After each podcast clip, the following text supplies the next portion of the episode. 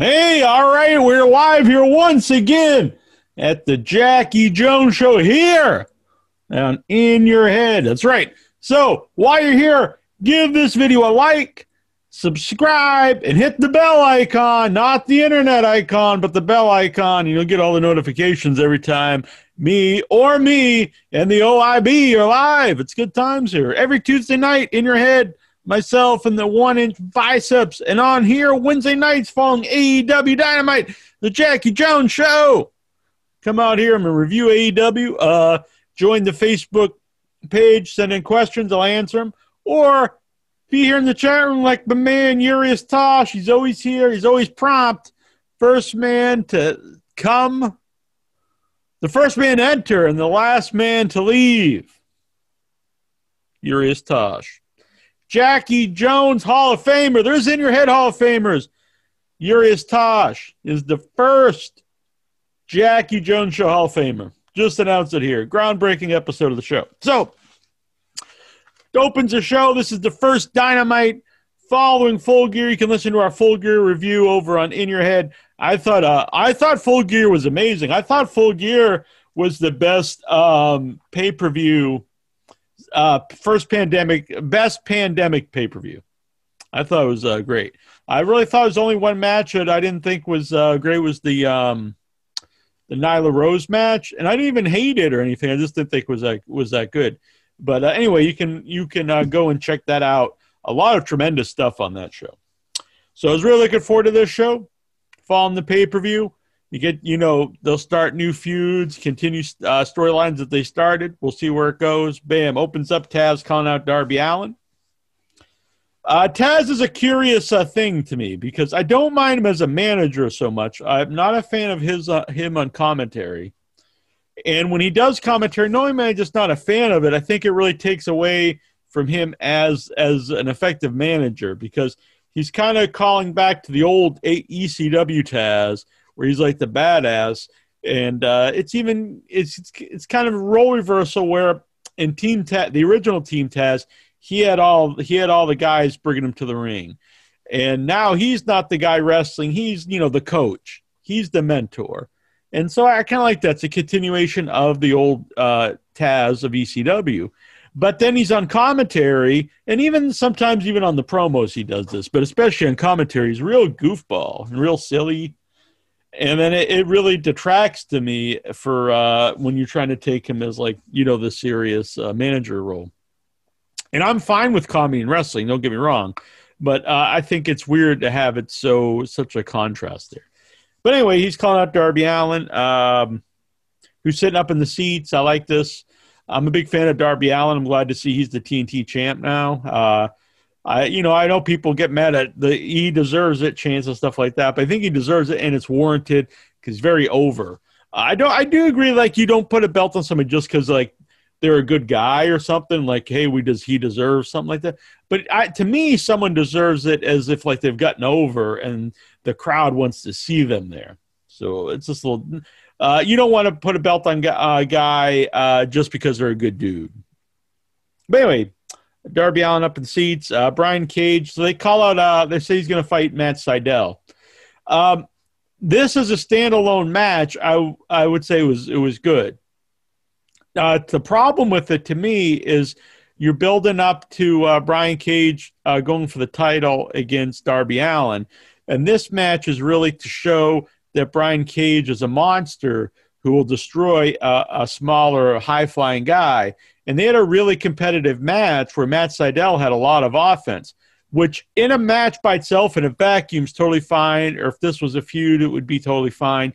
But and I like Sydal, but really in this match, he's the afterthought. It's all about Brian Cage to get him uh, to the match with. Um, I mean, not ready for him, but you establish him as this, you know, unbeatable monster uh, for when he fights um, Darby Allin for the title, and Darby Allin's the ultimate underdog. So to have him in a competitive match with a smaller guy, I don't really understand uh, the benefit there. Um, I'm not as big on Cage as a lot of people are. I definitely don't think he's terrible or should be fired or anything like that. But he is very green. Um, when he's fighting a smaller guy, it definitely works better. Uh, when he when he fought Hobbs, I thought it was pretty bad. Uh, I actually think he's a guy that should do a little less, and not because I think you know he takes too many bumps or anything, but I think he's very athletic. But he does he tries to do a lot of stuff he's not particularly good at, and I think it'd be better if he worked a little bit more like Wardlow. Like he could do some of the more athletic stuff, but Wardlow, uh, I think wrestles more as a traditional big guy and Cage wrestles, you know, as a big guy's trying to do all little guys moves, and it doesn't always work for me. But um, I mean, he looks cool. He looks cool. He doesn't have a like he has a presence standing there, but a lot of times when Taz is like cutting a promo, he just makes kind of goofy faces. He's just a really green guy. And again, I'm not saying he sucks by any means, but he does. Uh, he needs to work on a lot of stuff. He's not really. Re- I know people are saying like they should have put the title on him, but I, I he's not ready for that. Um, it wasn't um, so the match was fine. You could really see Cage also talking, you know, either calling spots or you know talking about the spots throughout the match. Uh, that kind of thing bothers me. It takes you out of the match. Um, but the finish was awesome. So he was um, Sydal was like kind of going for like the blockbuster, you know, kind of like um, uh, Buff Bagwell used to. That's what these looked like, where he's kind of jumping off the rope, you know, and he's kind of going to give him like this. And uh, he, Cage, well, this should be Cage, Brock Lesnar. Cage just catches him in midair in a vertical suplex like uh, position. That was pretty impressive. That was pretty awesome. So uh, a lot. Of, there's a lot of benefits to Cage. Don't get me wrong, but um. So anyway, uh, then Ricky Starks uh, after the match uh, starts talking, cutting the promo. I don't know what to think of Ricky Starks. Part of me likes him, and part of me is annoyed by him. But but uh, he's a heel, so maybe that that's a positive. Um, so then Cody Rhodes comes out, uh, big entrance, coming off kind of a really like a heel, which then leads into uh, almost a thing where it seems like he's going to be the baby face, which is a little peculiar. But uh, so this woman comes out, and I don't have the foggiest idea who she is. I don't know if I'm supposed to know. Even after I've seen everything, I don't know if I'm supposed to know. Do people know this woman from any? Is she re- connected to Shaq some way? Is she that his girlfriend, his wife? I don't have the foggiest idea. I think her name was Jamie Cardio or Jane Cardio. I don't know. I, I, they didn't they didn't repeat her name. I don't know who she is. And uh, now she looks great, obviously. Uh, you know, awesome condition, really, you know, hot, but uh, horrible promo. Really, just terrible talker. Um, she had the shit bomb, and then she kept making these references to Giant Killer, and I again I was lost. I didn't know where this was going.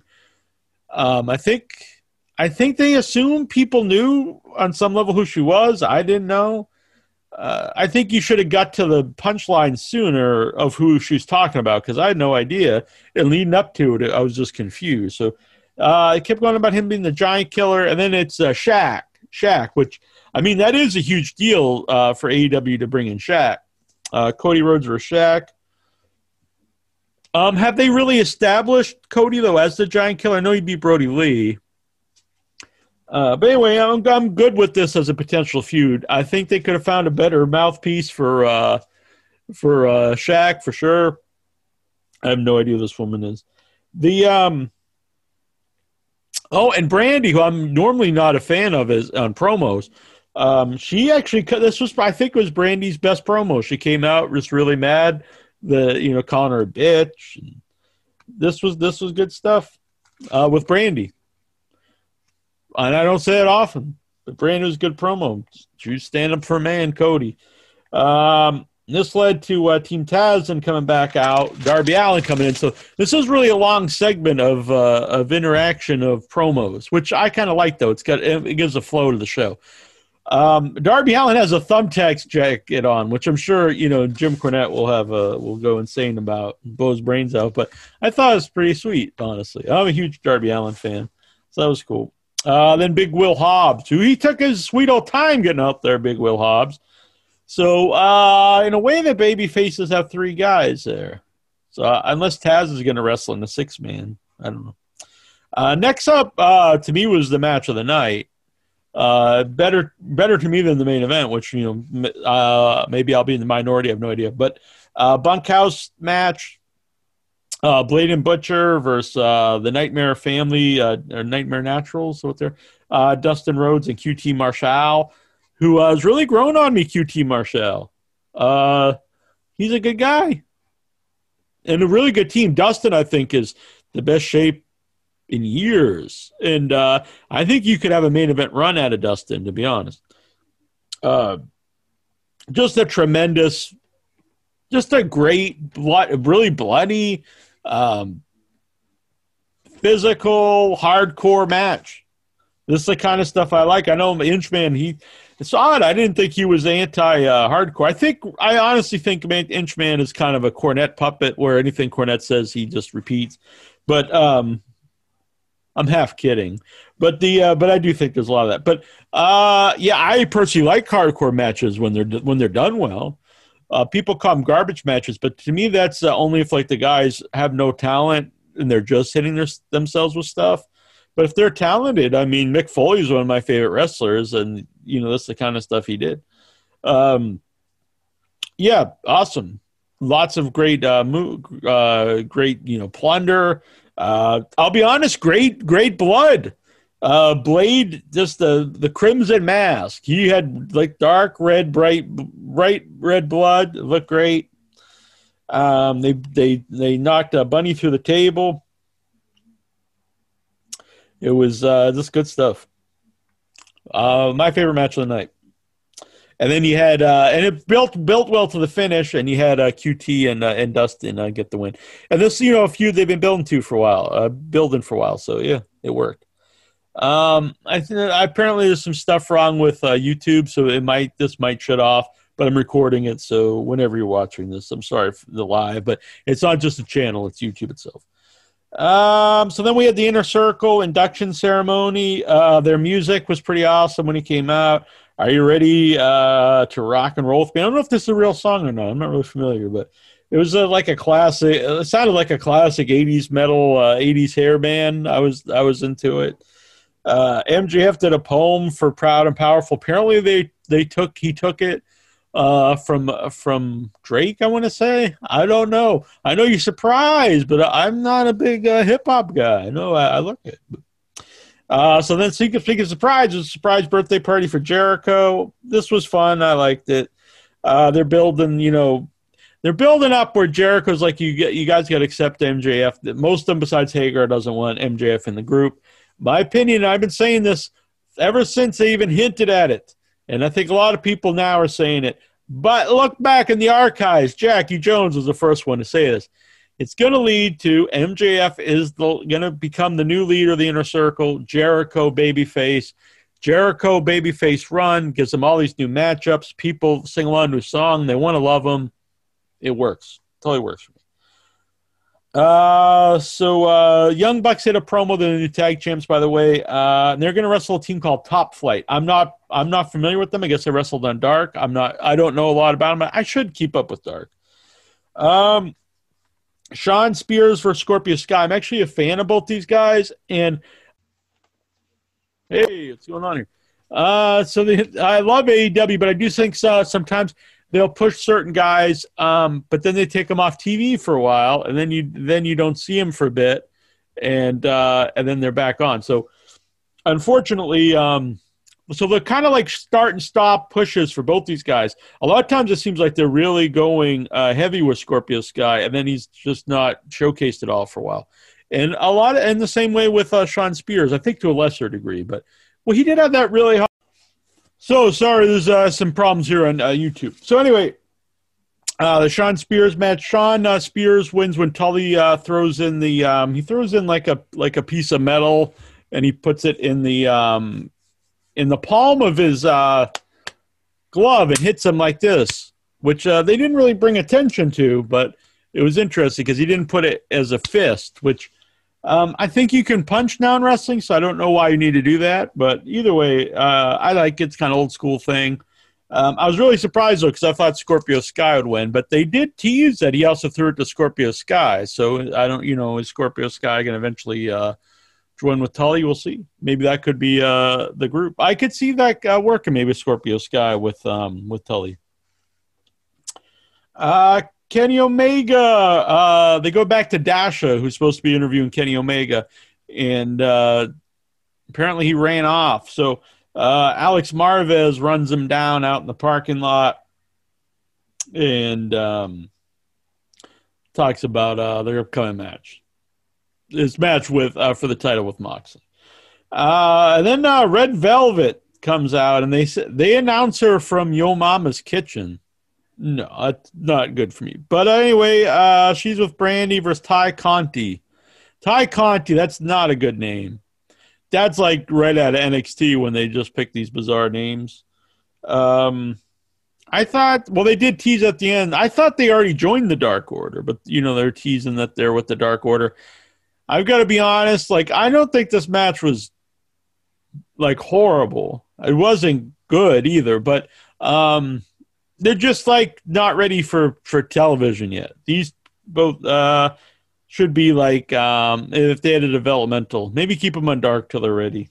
It just uh, I mean I think both of them have potential to you know to be fine, but uh, they boot they both have nice booties.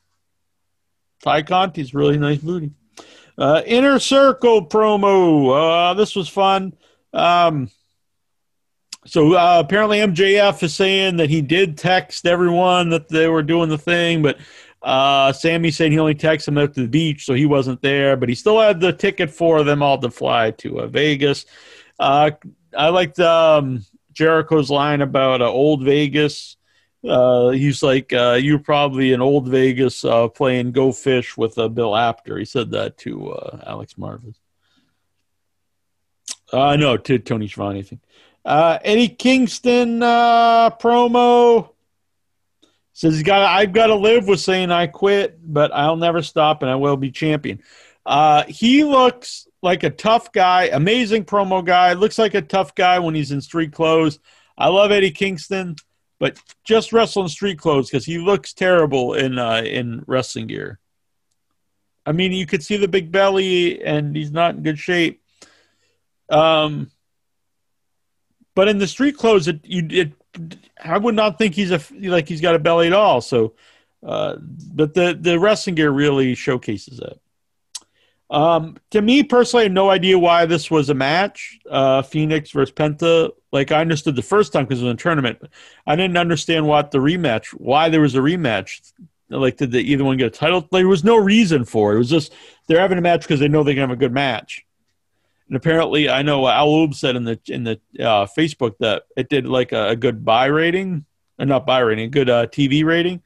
But I mean, that's not a re- that's a good reason to do another match, but you have to have a storyline reason. You can't just they just have a match for the main event. No, that didn't work for me. But uh, you know, match wise is good. Um, you know, basically telling the story of Eddie breaking up the brothers. Again, you can tell that story, but there has to be a reason why these guys are fighting. I think.